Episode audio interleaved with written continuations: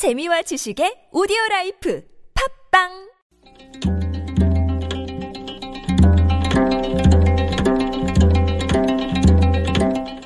한문학자 장유승의 길에서 만난 고전 조선 후기 서해안 일대에는 황당선이라고 불리는 선박이 자주 나타났습니다.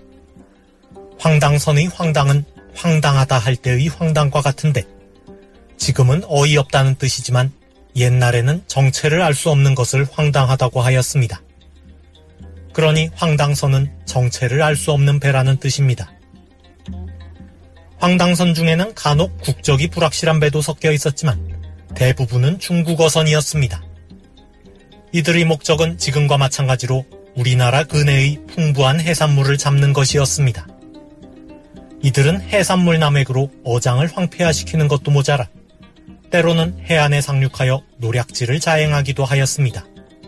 해적과 다름이 없었습니다. 조정에서는 서해안 일대의 수령들에게 황당선을 발견하는 대로 납포하도록 하였습니다. 그렇지만 빈약한 수군 병력으로는 사실상 불가능한 일이었습니다. 황당선은 수십 척씩 떼지어 다니면서 조선 수군이 가까이 다가가도 전혀 두려워하지 않았습니다. 1682년 숙종 8년 황당선 10여 척이 황해도 앞바다의 초도라는 섬에 나타났습니다.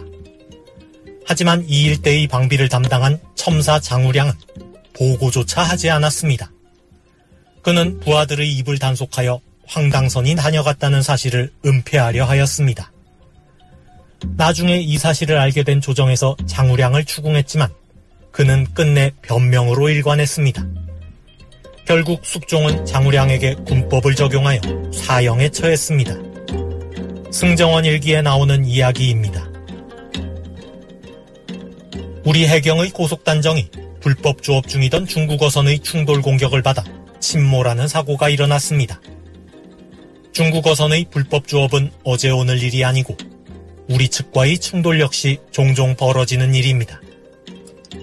그렇지만 하루가 넘도록 충돌 사실을 알리지 않은 것은 초유의 일입니다.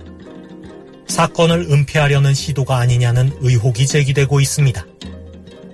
국민의 분노가 엉뚱한 곳을 향하게 될까 걱정입니다.